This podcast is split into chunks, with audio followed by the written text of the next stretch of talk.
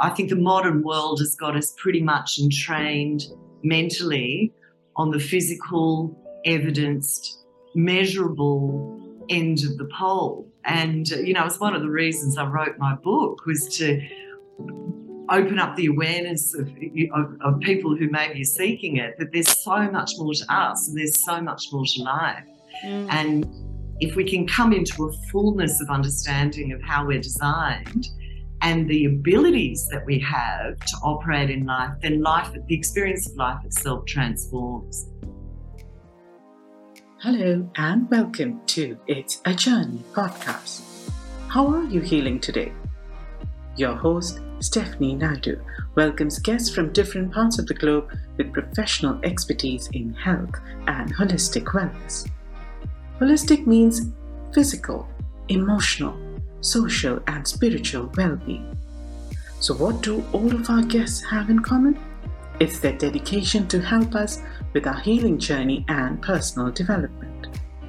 Let's dive into this new episode with our special guest and explore the answers in order to continue our personal journey's exploration towards healing and self love.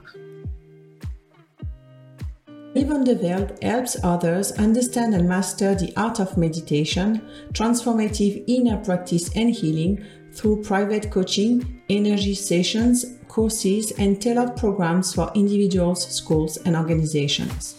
She is also a popular speaker at networking forums and workshops, a published writer, and holds regular retreats in Asia and Australia.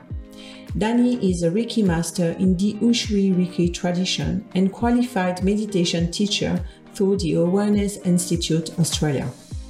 She is a member of the Meditation Association of Australia and the International Meditation Teachers Association, recognizing the standard of her teaching and program development. Dani's teaching is experiential. She draws from techniques and wisdom of numerous world traditions current research, and our own experience.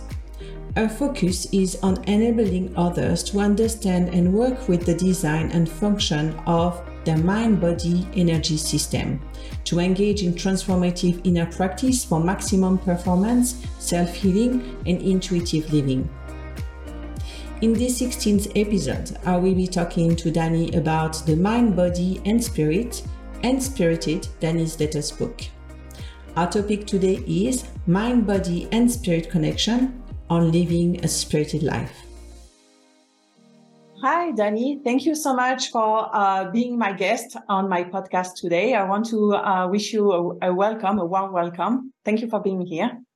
Thank you so much, Stephanie. It's lovely to see you. I was trying to think the last time I saw you here in Singapore, and I, I think we were meditating together at dawn at Fort Canning Park. Was That's that the correct. last time? Yes, yeah? yes, absolutely. Yeah, a few months back. Yeah. yeah, no, I'm very happy to be here. Thanks for asking me.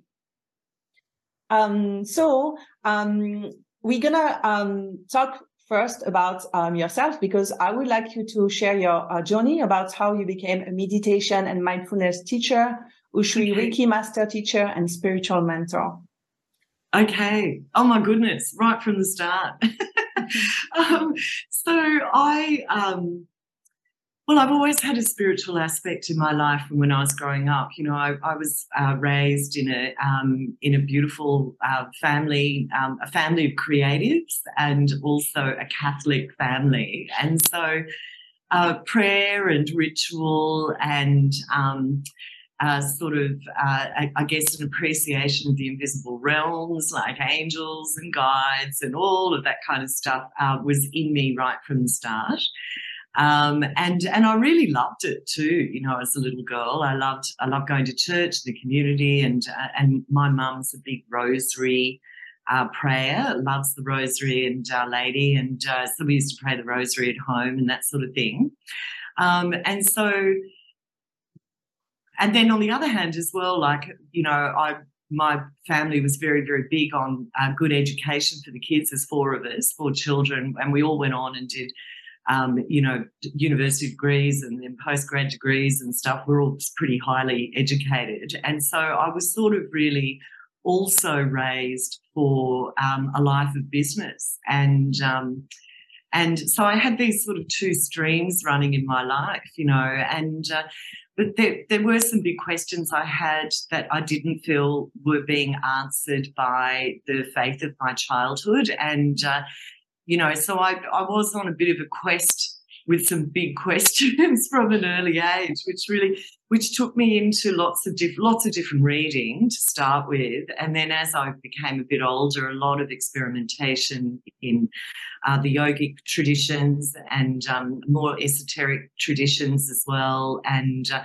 a lot of experimentation and uh, and learning about my uh, mind body spirit connection mm-hmm. but but not really with a solid teacher i'd have to say I, I think like most of us you know i was sort of slashing my way through the spiritual jungle a little bit um, and at the same time having a really stellar career in i, I, I studied finance and law for my uh, first degree, and then I went on and did, uh, you know, an arts degree in Italy and a number of other postgraduate studies at Cambridge and so on, all around finance, um, uh, mainly finance and uh, capital markets.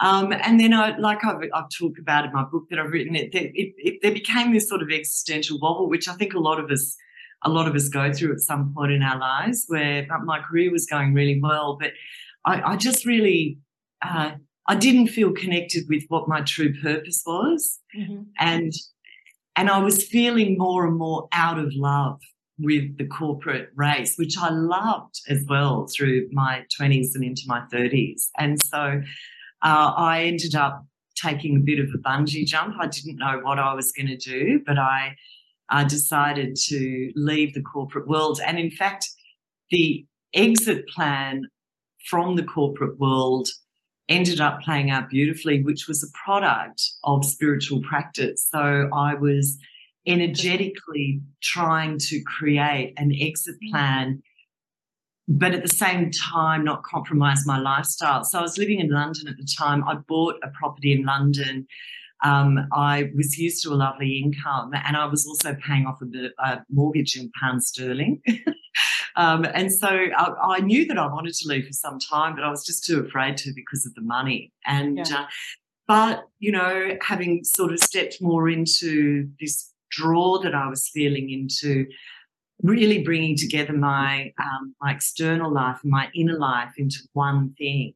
Um, with, that is to live and breathe and offer and teach spirituality. Um, the the opening came, and I was offered a redundancy, and uh, and that really kick started some much more serious, more disciplined studies. And also that's it was around that time I moved back from London and I found my first and still my beautiful mentor, my first teacher, now my mentor, Louise Gilmore. And she was the one that really, you know, got me into what's really going on with meditation. What is it really? She, she took me right back to the beginning. I, I arrived at her doorstep going, I know what I'm doing. I've been doing it for years. But um, she said she soon made me realize I knew nothing, and we started again from there. Mm. And uh, at the time, Louise was working for um, a fantastic um, college called the Awareness Institute in Australia, which sadly has since closed. It didn't survive COVID, mm. and uh, and there I went on to um, get a qualification in meditation teaching uh, under Louise as well. Um, and and also Louise is a practice a, a shamanic practitioner, so she started really introducing me into some of that beautiful shamanic work mm-hmm. um, of altering states of consciousness, doing visioning, tapping into psychic awareness, and so on. Um, and that, so that's kind of the story, like yeah. kind of parallel tracks in my life, and then this merging, and then a flip, really. And uh, the people that I speak to that are, have been on a spiritual journey, it's quite archetypal that you know there's this mm-hmm. moment where they go, "There's there's more to this." Um, they might not know where they're going to, like me, but they mm. just making that choice tends to supercharge then the next iteration of yourself to come through. So that was it, and then I had some babies in Australia who are now massive teenagers, both of them taller than me, that eat the most incredible amount of bread every day. um, and they're, they're doing really well. But eight years ago, my husband's work moved us to Singapore. Mm-hmm. And, um, and I came along as the trailing spouse. So uh, I was holding informal groups and teaching in Australia, but nothing. I didn't have a meditation business or anything like that. Um, but I, but I, I, I, was definitely operating within that zone, um, and I was filling in for my teacher, teaching some of her classes as well, which was a great privilege. Um, and uh, my plan really wasn't to work when I got to Singapore. You know, I wanted to do more study um, you know, be an expat wife, have a bit of a rest. I was coming off the back of the first sort of six years of raising the kids, which, as all mothers know, is really intense. And um, I, I didn't really want to commit to anything very much, but that didn't last very long. I um, there's only so many mahjong games you can do and expat ladies lunches you mm. can do before you start sort of striving for some purpose. And so I not not that there's anything wrong with that, but it wasn't enough for me. So I um I put in an application. I got an LOC done in like mega time, which again was an an application of energy work, and it came through mm-hmm. and approved. And then I just took off from there.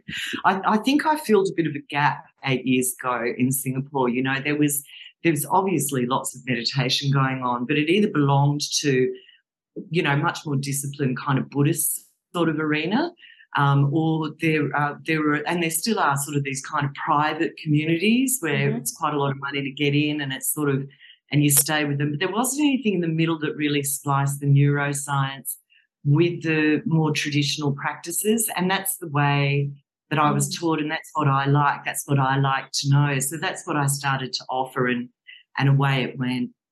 And then I met my Reiki master. She was coming to my women's circles, and uh, and she recognised uh, a healer archetype in me, which I hadn't really connected with, aside from the shamanic work. Mm-hmm. And she said, "I want to attune you in Reiki." I said, "Cool, let's do it." And then, oh my goodness, I took to Reiki very readily.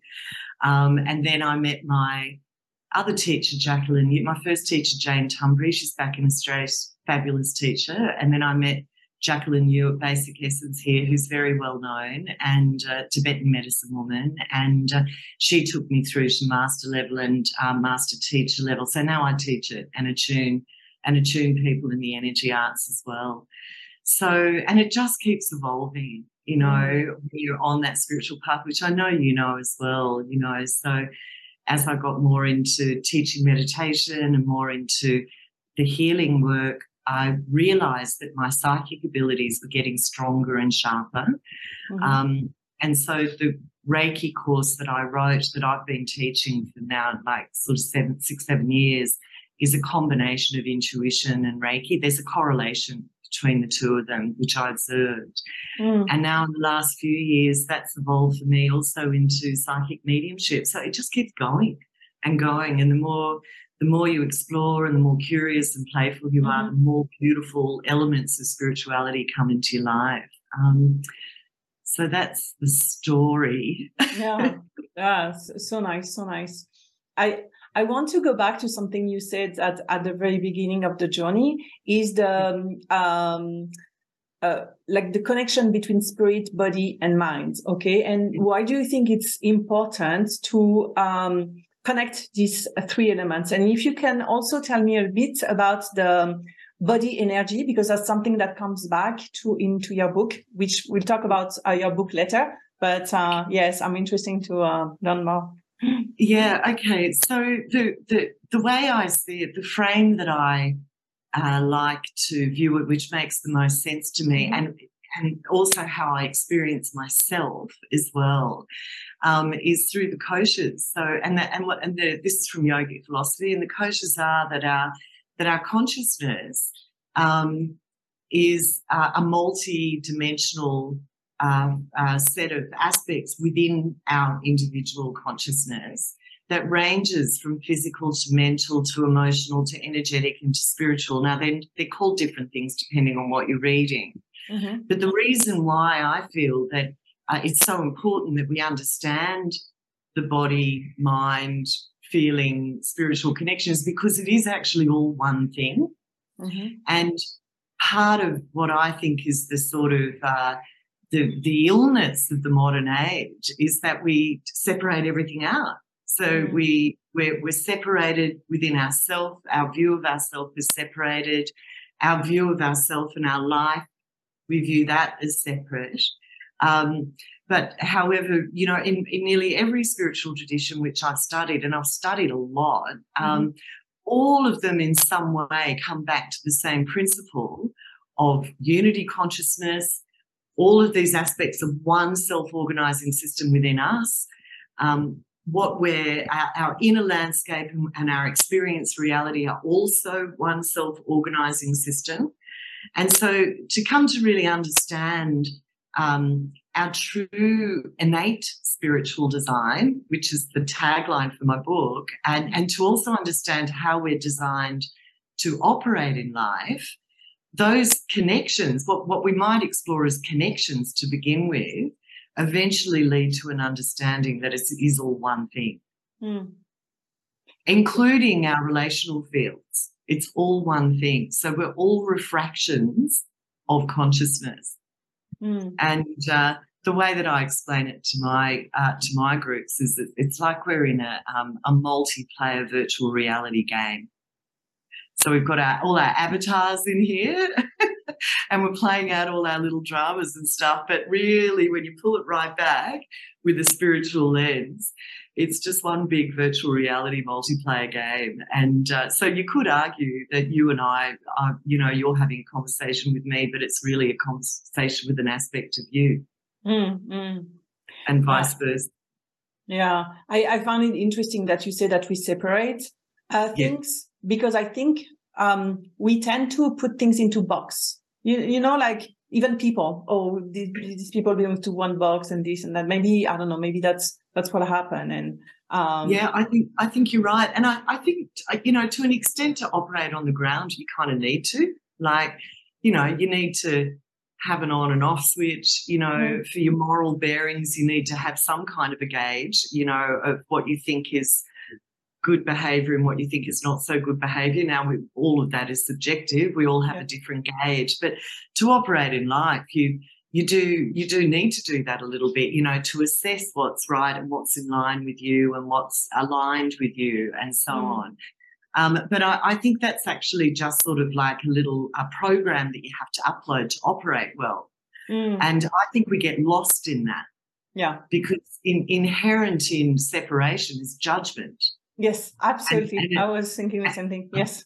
So rather than assessment, mm-hmm. it becomes judgment. So that person is wrong, I'm right. And that's where all the conflict starts internally mm-hmm. um, and also within our lives as well. And so I, you know, the dazzling thing about the human being is that we we actually operate in both realities. You know, we are spirit and matter at the mm. same time. We are wave and particle at the same time. You know, we have a physicality and we have an invisible aspect of ourself, which are our thoughts and feelings and our and the and the bioenergy, which you referred to before, and finer energy of our spirit. You know, we occupy both ends of that pole.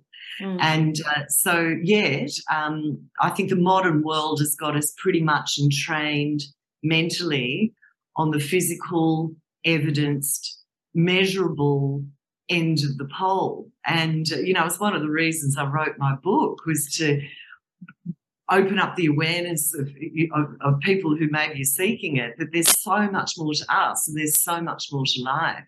Mm. And if we can come into a fullness of understanding of how we're designed and the abilities that we have to operate in life, then life, the experience of life itself transforms in lots of ways. Yeah, absolutely um, a, a, a, huge amount of your work is related to meditation. And my spiritual uh, journey started with my meditation. So I'm always super excited to talk about meditation. Yeah, me too. Um, yeah, I think that's how we're connected too, isn't it? Yes, yes, absolutely. Yeah. So um, tell us what you know about meditation and what you observe amongst your, your clients after you uh, included meditation in, in their daily life. Okay, so I, I mean, you'd sort of expect to hear this from a meditation teacher, mm-hmm. um, but I, I really see meditation as equal in measure and importance as the other pillars of our well-being. You know, so we we talk about our physical well-being, we talk about exercise and diet. You know, we talk about our mental well-being, and and we talk about uh, you know sort of mindfulness and um, uh, you know, the content, and the company we keep, and so on. Um, um, but you know, we we talk less about our energetic and our spiritual well-being, and uh, and meditation is staple for that, and for the very reasons we were talking about before, because you know, to move from dualistic consciousness, from that separating everything out, and to be able to expand our awareness up our pole into oneness. It's not ditching duality, it's just getting a broader, um, clearer frame on who and what we are. We need to be able to master both our, our mental activity so we can perceive these other aspects of self and also through meditation we master our energy body mm. and predominantly through the breath and uh, so we need to get our game on a little bit, and that requires some cultivation. But all of this neuroscience and all of the empirical evidence shows us that if we if we meditate regularly, some really fundamental changes start to take place in our physiology, our immune function, um, our blood pressure, our cardio rhythm regulation, um, but but more so within our mental field as well. Like we we start to create through regular meditation this sort of, you know, a kind of a space in our mm-hmm. psyches between the interface with life and our seat of awareness. We start to realize, we disentangle from the mm-hmm. drama of life and we start to witness it. And that obviously has massive impact on all our reactive type of, uh, you know, stress hormones and that sort of thing. Um, but what it also does is that it then enables us to engage with life in a different way because we've got that pause point so we can yeah. we engage with discernment and choice and that's mm-hmm. basically what mindfulness is mm-hmm. um, and uh, we and and from that becomes much more life would uh, altruistic uh, you know type experiences gratitude becomes very natural awe and wonder becomes very natural um, beautiful encounters become very natural and but that's not even the end game. You know, I think the further along we meditate and the deeper we can get into an appreciation and an operational understanding of our spiritual aspect, then we can really start to see that connection between our inner and our outer. We start to see synchronicities. We start to see how information is patterned in our lives. Um, and uh, and then from there, what we can actually start emanating different patterns and create change. We start moving from a more expansive way to live to a cre- to creative living, and so I think the current narrative, um, I, I, think, is still really um, positioning meditation as the end game you got to learn to meditate. You know, it's all, and it's almost got an urgency to it, like it's almost a competitive edge to it. You know, crazy. Um, but I, I don't see it as the end game. I actually see it as the essential enabler. Yeah, and, the uh, foundation. Yeah, absolutely. Mm. Yeah, not the destination. But but also what I do find when I um, take on new clients or new students come into my classes is mm-hmm. the first thing I address, which I do in the book as well, is the, what the misconceptions around meditation are. So so a lot of people balk at it because they think it's like sitting in a cave in the Himalayas, cross-legged, you know, for years. It's, and it's not that at all. There are mm. thousands of different ways to meditate. And there are some very common basic principles within all of it. Um, and also, it, for, to really yield the benefits, it's got to be a daily thing, like eating breakfast. Mm, we, we, yeah. eat breakfast, we eat a good breakfast, we go for a run, we look after that side of the pole. And we need to also look after the energetic and spiritual side of the pole as well with, with meditation. Mm. I, I um, uh, doing this conversation even now, I found that, and this is exactly what happened when I was reading uh, your book, is that there is a lot of reflection when you when you um, talk and and when I read your book, there is a, a lot of uh, reflection. And when I was reading um, on in your book, one of the questions that I was um, thinking, because we were talking about like you know being mindfulness and being in the in the moment, is yeah. as as we get older, time goes faster and faster, and yeah.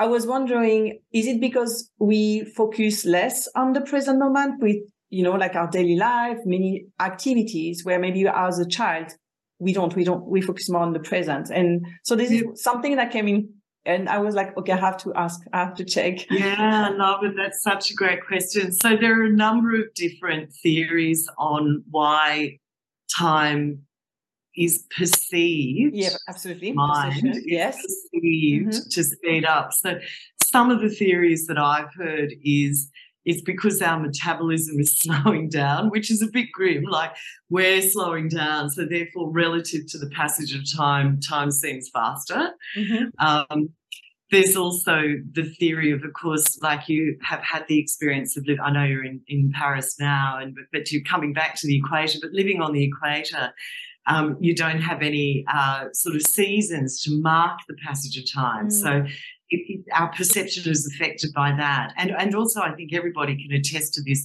feeling of COVID, you know, where we were, we were locked down and we were denied our human rituals of celebrating birthdays, mm. celebrating friendships, celebrating anniversaries, and so on. And, and I think nearly everyone, even though the lockdown periods felt very long, at the same time, they felt very concertinaed. So our perception of time was warped, let's say. Mm. So people, for me, it just went through like in a blink. And I've also, interestingly, I find it very difficult to recall a lot of specific details about that chunk of COVID too, which is interesting. However, having said all of that, um, I do think it comes back to exactly what you talked about, and that is degree of presence. Mm. So um, I, am working, I, I have a, a, a, magical community that I work with called Shapeshifting, and we're in the middle of a shapeshift now, which is it's a process of applying esoteric practices and spiritual practices to manifest a specific goal. Mm-hmm. And okay.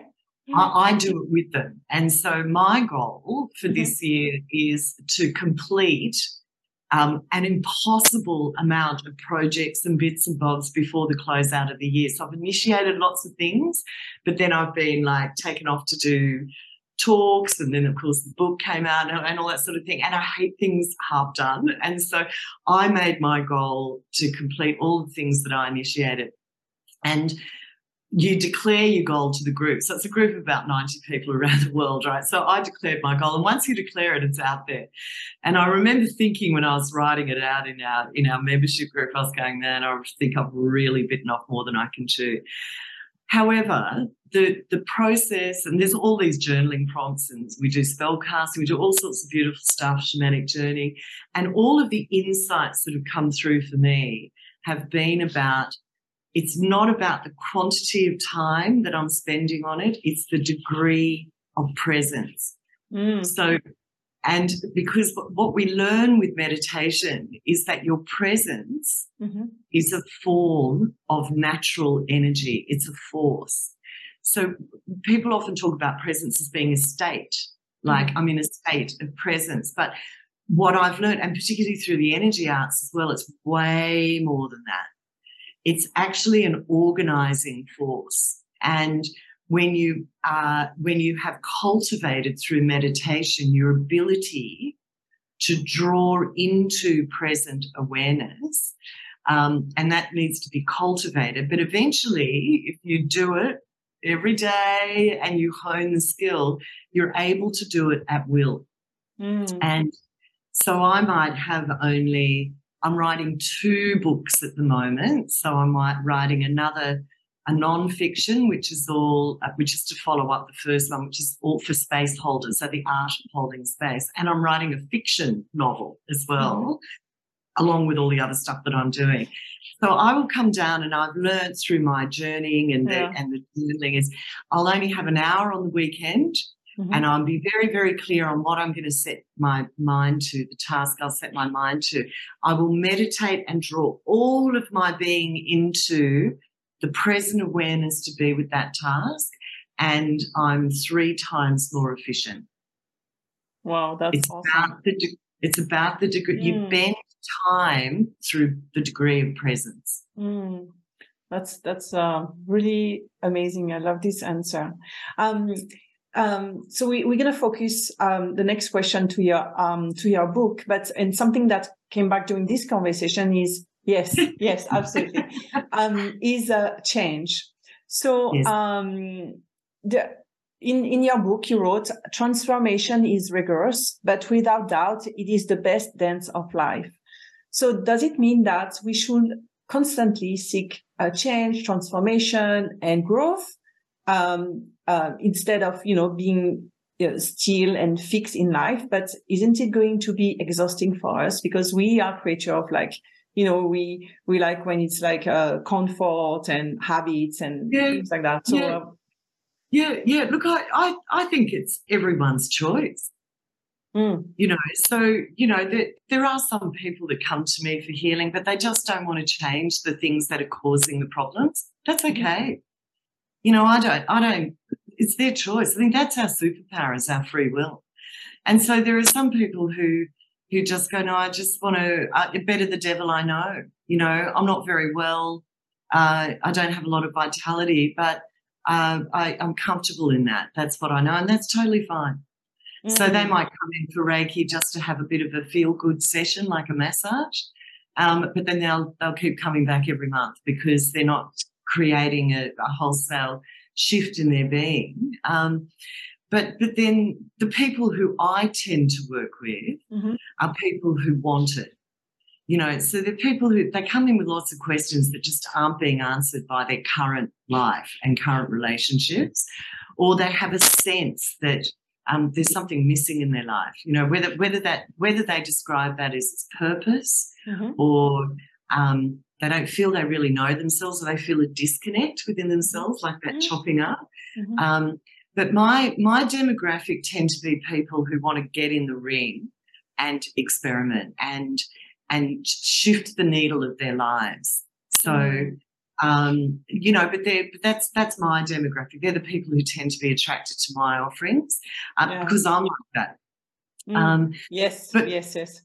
I am yes. like that. Like, yeah, like I, you know, what's the point? Like, it's not a dress rehearsal, right? I reckon we just get into it. And and I and I love, you know, uh, I was saying to my, I've started strength training, which is killing me. Um, but you know, through menopause and stuff, I've got to get the the joints oiled, and I and I want to stay nice and strong and healthy. And I used to run, but Mhm, um, and ride my bike. Anyway, so I'm with this strength trainer now, and it's really taking me to new horizons. Like she's got me trying to do chin ups and things I've never done in my life, you know. And uh, but slowly, but slowly, I I am feeling strength coming into my body, and I'm feeling my ability to move and to load bear in ways that I just did not think I was able to do.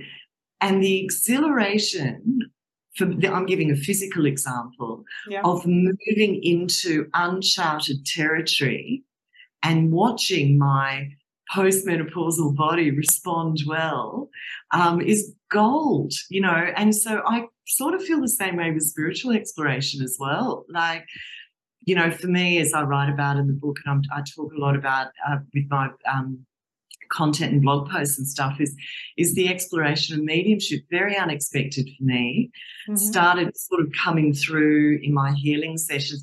But this is a whole new world for me, Mm. And it's um, it's redefining my understanding of, of life and consciousness, and uh, um, in in in very lifewood ways. You know, Mm. like this idea that we don't actually get snuffed out Mm. at the end of this life, you know, and I've had enough evidence of it now. Like, as I have uh, spirit communication, well, every week with my with my tutor in a group of meetings, but every every day that I'm in healing sessions, there'll be spirit communication. It's super specific. There's absolutely no way I could know or make up these beautiful messages from loved ones that are showing mm. that they're participating in their loved one's life here. They know what's going on. They're loving them. They're guiding them. So again, it's this. I don't think there's an end to it. Mm. I, I just I don't think there's an end. I, I think consciousness is infinite. There are just a gazillion different refractions and dimensions within consciousness, and we're designed to play in it if we want to. Mm. But getting back to that quote about transformation, that it's rigorous and so on. Oh, can you hear my cat? She's going crazy. no, it's fine. oh, you can't hear it. Okay. Um, my black cat Pluto. Um, what I'm talking about in terms of being rigorous, like I Mm-hmm. didn't say hard, and I didn't say awful. I choose. I chose the word rigorous really intentionally um, because for, for a couple of reasons. I, I really arch at the love and light, moonbeams, unicorn kind of uh, Instagram narrative around spiritual practice. Uh, I just that we are shadow and light, and you've got to get as murky as light. You know, my my teacher used to say that the pendulum's got to swing one way in equal measure for it to swing the other. You know, it's an expansion exercise. So this whole kind of love and light thing, I, it's so. I, I put rigorous because it's work. You've got to work at it. You know, you do have to meditate every day, just like getting fit. You know, you do have to have a curiosity, a hunger to understand the depth and the breadth of yourself. And, and really, and you've got to have a lot of questions like, why am I here? Mm. And why the family of origin that I was given? And what is my purpose? And these are the kind of, this is the kind of personality that comes to my offerings. Mm. But the other thing I think that's part of the spiritual transformative game is really reframing your relationship with discomfort. Mm. So, Mm. very often, you know, we'll go, Oh, this feels a bit uncomfortable. This isn't good. So, I'm going to pull back. Mm. But transmuting limited beliefs and fears that you're buying into is uncomfortable work. you know, Mm. mainly because you've got to take full responsibility for yourself and you can't just palm it off to stuff outside of you, you know. Um, and so I guess that's the other reason why I chose the word rigorous in that Mm. passage is because uh, it's rigorous. You know, you, you, you've got to be honest with yourself and determined. Mm. That doesn't mean it's not amazing though. Like it's amazing. Yeah. And this is exactly the message that I get from you is that you are living like through that an amazing life. It's like, it's like, it's, it sounds counterintuitive. Like, oh, if I do a lot of effort and things like that, how can we be good? You know what I mean? Yeah. When, you know, if I relax and don't mind, you know, the goodness should be there, but it's, it's the opposite in the, Well, I- uh, yeah, no, I mean, tell me, yes, yes, yes. Yeah, no, no, no. I think I, I get it. I think, like to your first point, you know that that's a common thing. I come, I come up. Uh, clients come with me is that is my motivation of wanting to live a liberated, well, abundant, fulfilled life with the expression of love in it. Is that selfish? Mhm. And is that a selfish motivation to engage in spiritual practice, which I think is a fantastic question. Mm.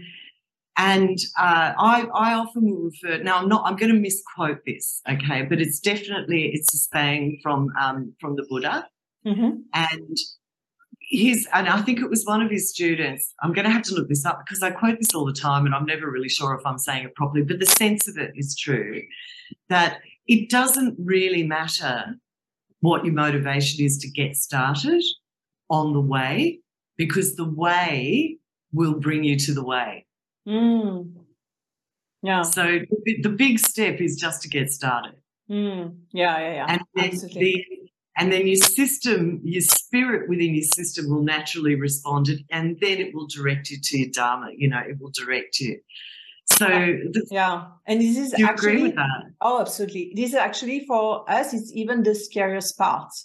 That's very beginning. This is like where we we we sometimes we just stop. We don't do it just because at the that very beginning, that part. Yeah, that very beginning, and also I think some people really balk at um, this feeling that if they loosen their entanglement and attachment to the physical evidence, um, material aspect of their life, they will lose control Mm, mm, and that's a good and uh, Yeah. and and their identity and the story of their identity that they've built up will unravel.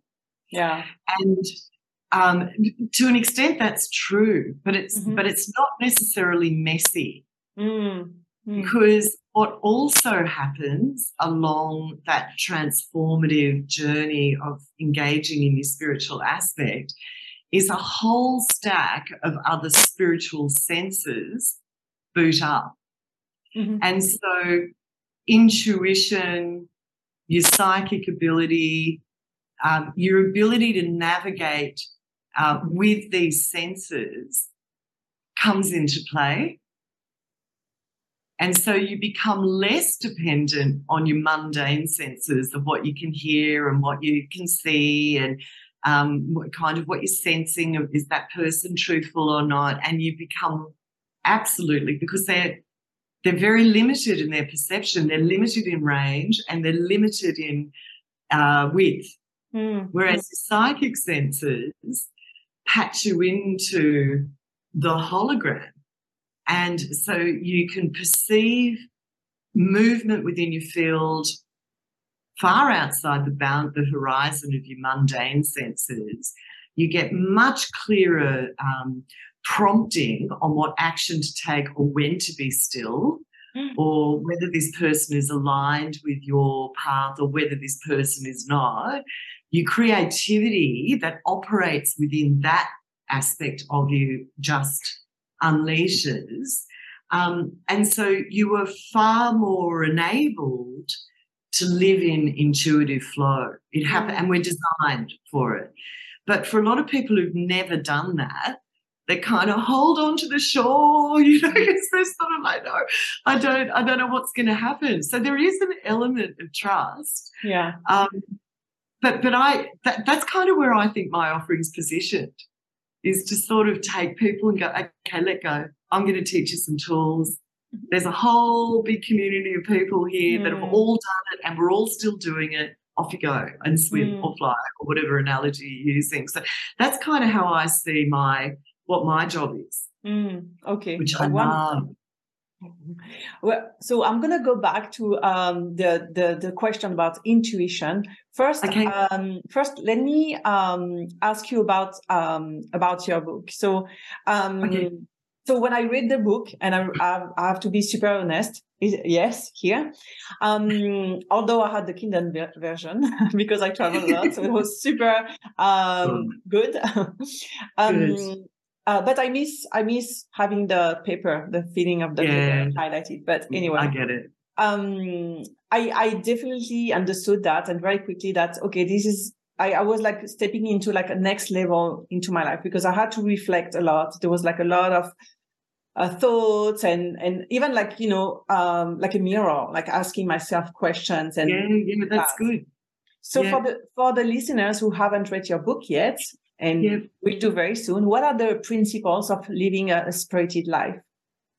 So I so first of all, I'm, I'm super happy to hear that that um, that reading the book uh, created a reflective mm. dynamic within your mind, how you're thinking about your spiritual path, um, thinking about your own intuition, all that sort of thing, because that, that's kind of the purpose of it. You know, it's uh, it's really just uh, dropping alternative pebbles into the pond, you know, to mm. create some ripples, to create some movement, and particularly to initiate an inquiry. Mm. So, you know, because once you ask questions, then you move. So, so yay to that. And and even if there was some of it where you're like, oh, I don't know what that is, or what it doesn't matter, you know, mm. it's it's created questioning. So that's fantastic. Yeah. Um, so the, I structured the book in three really key areas very intentionally, and that so the first part of the book is called the spirit self, you know, and the, this is where I talk about really the uh, the sort of I start with the physiology, and particularly the brain and the heart and the gut, and how the whole body, but particularly these three intelligence centers are actually bridges into the invisible part of the self, you know, by the way they operate, by the energy they emanate, by how they respond to um, different stimuli I like meditation and so on. So there's a bit of science in there as well, which yeah. I love. Me too. um, yeah, yeah, I like that. You know, that's mm. that's my sort of like logical brain needing a mm. bone to chew on. You know, so so the spirit self, I talk about that, and we talk a little bit as well into the, the so the visible you and the invisible you, and mm. we get into the chakra system and it's a very basic um, explanation of the chakra system. But for me, it was enough. You know, it was that understanding in the book was enough for me to engage, to start to really feel into my energy body. And not only that, if I had an inquiry or I had a situation in my life that I was looking to expand on or change, I would work with the correspondent chakra to do that. Mm. To, to effect, to great effect. So so the visible, invisible you, that's in the first part of the book. And then the second part of the book, that's spirit self, and then spirit senses. This is where we get right into intuition and um, how we've all got it. And uh, and some of us have flashes of it, you know, like you, all of us have had these experiences, you know, where you think of a friend and then you hear from them, even if you haven't for years, or they they pop up in your feed, or you may have a dream that stays with you and it has a sort of unsettling effect and then something unsettling happens in your life. We've all had it because we are all intuitive. However, and intuitive dialogue is going on all the time. But if we're super dissipated with the outside world and judging all the parts of us and it, we miss it.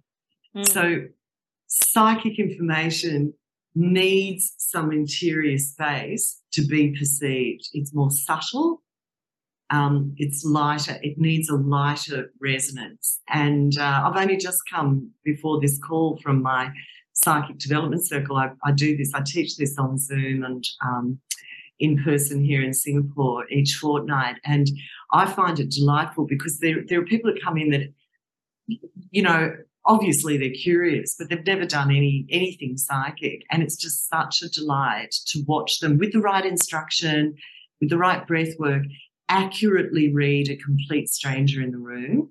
And um, it's it's just so much fun because it's in our design, but it's a shift in consciousness that you need to generate.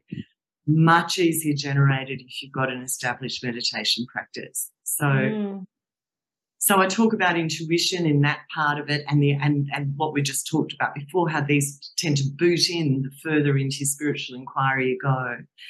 And then the third part of the um, book is spirit skills. So these are different meditations, different mudras, different practices that are very, very useful in flipping your paradigm from the material life is happening to me mm. to the spiritual life is happening for me. And not only that, it's issuing from me. Mm. So to work with life creatively like that, you need to be able to perceive yourself and life like that first. We can only experience what we perceive. And so a lot of the spirit skills section is in ways to circuit break the old patterned behavior that's based in fear or beliefs or um, a story, you know, yeah. stories that we tell about ourselves and our lives and flipping it into mainlining what's going on, being present, uh, and seeing why we generate these experiences and mm. working with that intelligence. Yeah, so that's spirit skills. So it's a, I mean, the list of those kind of tools is limitless, mm. but I, have just listed as much as I could within the word count the stuff that works for me. Mm. Yeah. Yeah. I, and and you mentioned like the because this morning um I was uh, in the car with my mom and I was talking about the um the podcast. Um yeah. and we talked about um intuition versus um the psychic skills. Um so and you are saying because like of course we I mean we were not exactly on the same page but now I, I want I feel that okay I have to bring back the answer to her. So you're saying that okay intuition yes, I think it's like, okay, some, we are, we have this insight, but even the psychic skills, we do also have uh, this insight and we just need to develop them and to work yeah. on it. Yeah, absolutely. Yeah. So, so the way that I, so their intuition again, because we're talking about the human being as being the pole, right, of the of the incarnate and the disincarnate, of the physical and the invisible, and that sort of thing. Our intuitive senses are also on a pole. So mm. there is innate intuition that's within the body. And yeah. this is referred to by psychologists as interoception. So I share some stories in there. One story where I was working in New York in my corporate days and I was being stalked. And the stalker was a good Manhattan. Yeah, I remember. Yes. So so mm. I, I was I was brave with it. But mm. even without seeing this person who was following me, a full Manhattan block mm. but between us, I knew I my body went danger. Yeah. Mm. And and I think we've all had that, you know, mm. in some way. You know, and yeah. pregnant women will always tell you that they maybe with their subsequent babies that they just absolutely knew they were pregnant or they had conceived weeks yeah. and weeks before the, the test will reveal it you know so mm. our body has and also with diet too like our body is it's got an it's intelligent so it signals to our awareness uh, what it's lacking whether we need to hydrate or, or what foods you know and uh, sometimes we'll be drawn to foods that contain high levels of iron. Now, intellectually, we didn't know that, but for some weird reason, we're craving eggs, you know. So the body's super intelligent. Mm. And the whole world of kinesiology mm. evidences that beautifully, you know, the weak or strong responses in kinesiology. So that's interoception, and it, it is a type of intuition, you know, um, and probably a little bit more perceivable, not to everyone, but to most because it's felt in the body. But if we're to look at our intuition as running along that pole to the invisible, then you could say that up the other end of that pole is this is other psychic senses mm. or, or, the clairs, you know, clair, clair uh, empathy, clairgustance, clair um, voyance, and uh, clairsentience, you know, and these are these are senses within our energy body that are able to perceive information and energy patterning far wider than our mundane senses can, and we all have them. It doesn't make any sense at all when you look at the uh, the design patterning of nature that we would be born with a visible and invisible aspect, which we can now measure. Like we can measure thought fields outside the head, we can measure heart fields outside the head, outside the chest. You know, mm. we we know that we have we can photograph auras. We know that we're not just contained in the skin. Why would we be born just with senses mm-hmm. that allow us to engage just with the physical? It doesn't make sense. Mm-hmm. Yeah. But, you know, we're not in cultures and families anymore that teach us, not all of us, some of us are, that teach us how to connect in with those more subtle senses. And we are, in, all of us are in sensory overload. I mean, mm. we we absorb more data in a day now than a middle-aged uh, that a that a man in the um, in the Middle Ages absorbed in a year. Mm, yeah, it's constant, and that keeps our awareness entrained on uh, on the mundane, and mm. uh, plus all the sensory stuff like our soundscapes are are really full now of man-made sounds. We've got disconnection with nature, which is one of the ways to to uh, cultivate your more psychic skills. Um, there are all of these factors playing against us, basically. Mm. Um, so we, we, it's not natural to us anymore to feel into what our psychic senses are telling us. Um, mm. and we're relearning it. You know, I always say that in my groups is that I'm not teaching you anything new. I'm just helping you remember. You know, yeah. and and and people feel that too. They feel that it's a remembering, like mm perhaps back to what they sensed as a child, like you used that example before. Mm. You can get lost in a tree and you're sensing things yeah. that you can't quite explain, you know. Um, mm. Absolutely. Yeah. yeah, yeah, absolutely. Um, um, before I, I, jump to the to the last question, I want to add one more thing because we are talking okay. about your book. Um, do you mind telling us a little bit about your podcast also? Because I know you have um, your podcast, Ooh, and I want to I want to drop that uh, during the conversation.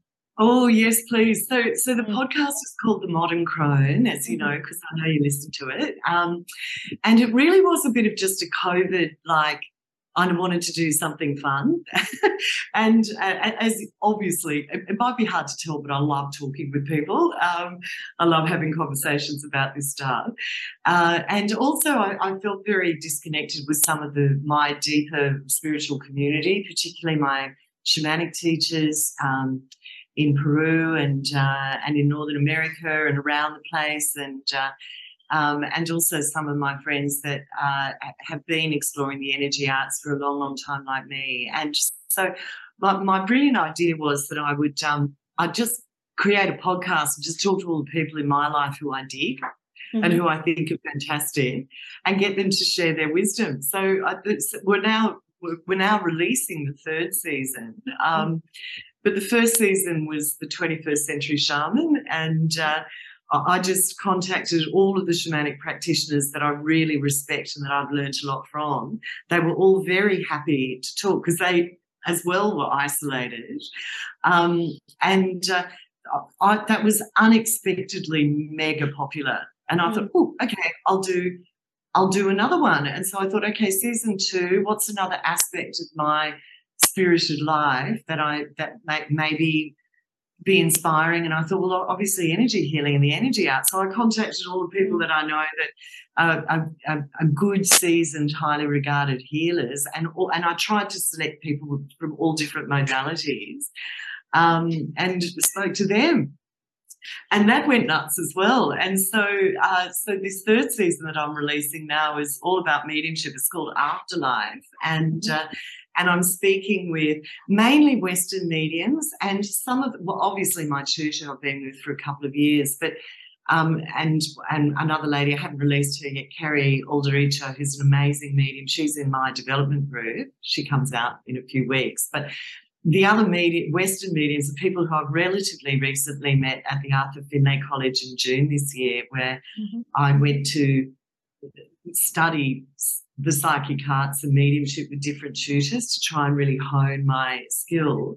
Um, and uh, I met some amazing people there. So every person I met who I really loved, by the end of that week, I was saying, "Can I interview with my podcast?" I'm like, "Yes."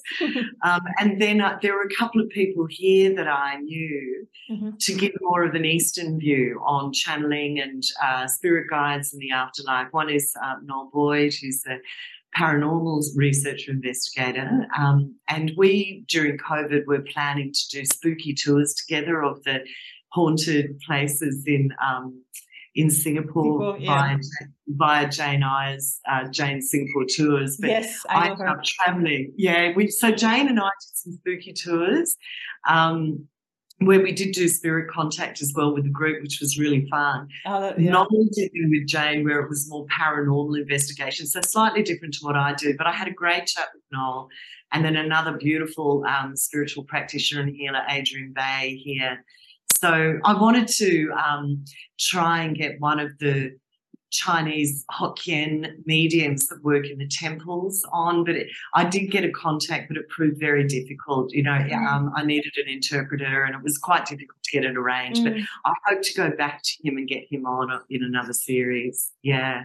So that's the podcast, and so it was it was a boredom buster for me and it's turned into i think we're we're nearing 5000 downloads in a short amount of time that wow, it's been on air and yeah and it's getting really good ratings and stuff. So yeah it's it's fun too. It's fun for me mm. yeah and and i will put the link in the on youtube because I put all the Thank links, you. so it would be there for people you Thank know listening you. and want to uh, also um, join and listen. Yes, that would be there. Yeah, yeah, and I'm running a little thing as well this season. I'm just trying to get people to rate and review because if there's reviews on Apple Podcast, it helps other people find it. Absolutely. And so mm.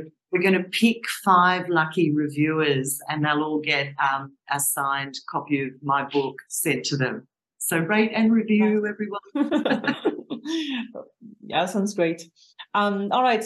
Our last question, and I, mm-hmm. I love that question. I would like you um, to share about your daily practice.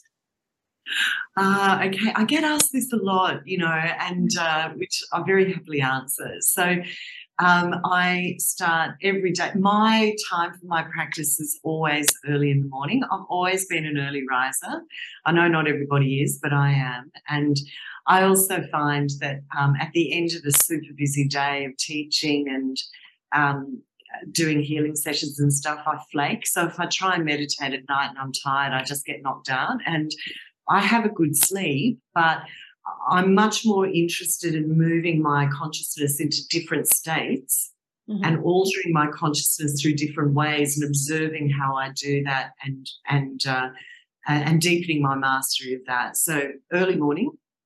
Um, I I do have a sacred space in my bedroom. If it's raining, I'll I'll light my candles and I'll meditate there at my altar. Um, but if it's a beautiful day, um, I particularly love the energy of the dawn. So in the shamanic in shamanic traditions, also in, in Western magical traditions, these these liminal times and spaces are very powerful times to enter into altered states of consciousness. So, what I mean by that is what I tend to do is drive to the beach. So, that's a liminal zone where the sea meets the land.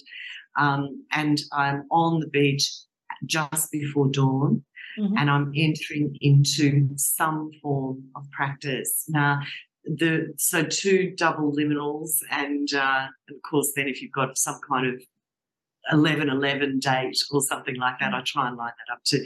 But I do that every day. I'm pretty much on the beach every day at dawn. Mm-hmm. Um, I ride there Mm-hmm. So it's uh, from where I live near Tanglin. It's a, sort of like a 30k ride there and back. And I'm studying uh, at the Centre for Applied Jungian Studies. So I catch my Jungian lectures on the way there. and then I sit and meditate, and depending on how much time I've got, and then I ride back. Um, the practices vary. There's always breath work, always like, and and I like classical pranayama, and mm-hmm. uh, and I, for me, I regard breath work as sort of like a bit like the warm up and the stretch before you do a run. Mm. It's much easier to move into deeper states of um, meditation and altered states of consciousness if you kind of get your system ready to do that. And the best way to do that is through breath work. Sometimes I will incorporate Qigong if I feel movement is what I need. Sometimes mantra, uh, sometimes I will uh, just meditate with absolutely no agenda and just feel into the environment. It really depends on where my energy body's at, what activity is going on in my field, whether I've got a question that I'm trying to seek guidance on, or whether I'm just doing maintenance, you know. Um, but I've been doing it long enough that I've got a lot of different ones in my toolkit, and um, and I just sort of I just do what I'm drawn to do. So the strict aspect of it is that I'm out there every day, mm-hmm. uh, unless it's raining, but I'm in practice every day. Um, and the rest just depends on what my system and my life is calling for. Mm-hmm. And it's definitely not. It's not a. It's not a task. It's it's it's a, such a beautiful um, aspect of my life, and uh, and one that I just don't think I could do without, like my morning coffee. Yeah, you know, yeah. it's part of me. Mm. Well, great. Thank you so much for sharing and let us um, peek into your world, your morning routine. Um, Dani, thank you so much for uh, joining for the conversation and for uh, talking about you, your book, and you know, and uh, and so much more. I really enjoyed that conversation. I'm really grateful that um, you accepted and, and you talked to uh, to me and to our listeners. Thank you so much. Oh, thank you so much, Stephanie. No, I'm really grateful for the opportunity and uh, love talking to you too. I miss you at our morning meditations. Yeah, me too, me too. Let me know when you're back in Singapore. Definitely. you can learn more about Dani on Instagram at Dani Videv on Facebook at Dani Van de Velde, the meditation teacher, on Apple Podcast at The Modern Crone, and on Insight Timer at Daniel Van de Velde. Our website is www.danielvanderveld.com. You'll find the links to purchase a book, Spirited, there as well. If you didn't have time to write everything down or if you have any doubts regarding the spelling, no worries. All the links are listed in the description section on our YouTube channel at Ujivati. thank you to all our listeners and see you very soon for more on healing, self love, and your personal journey. Thank you for listening and for taking time for yourself. If you enjoyed this episode, please subscribe to our podcast, share this episode with others on social media, or leave a rating and a review. To catch the latest from Ujvati, follow us on Instagram, Facebook, or Twitter at Ujvati. Thanks again and see you on the next episode.